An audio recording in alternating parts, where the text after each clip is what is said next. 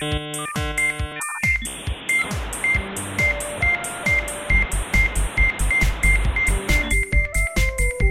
the next episode of Tap into the limit.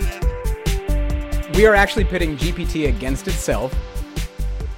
Do you have baseline data that clearly defines the problem or the opportunity that you're trying to solve for?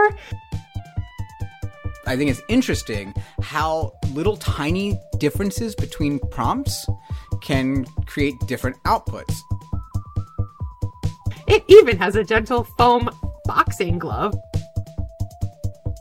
In order to get your first job, you also have to have five years' experience doing that job.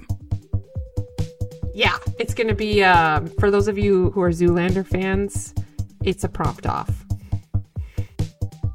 Promise, but I do think that our product design specialist has a sadistic streak.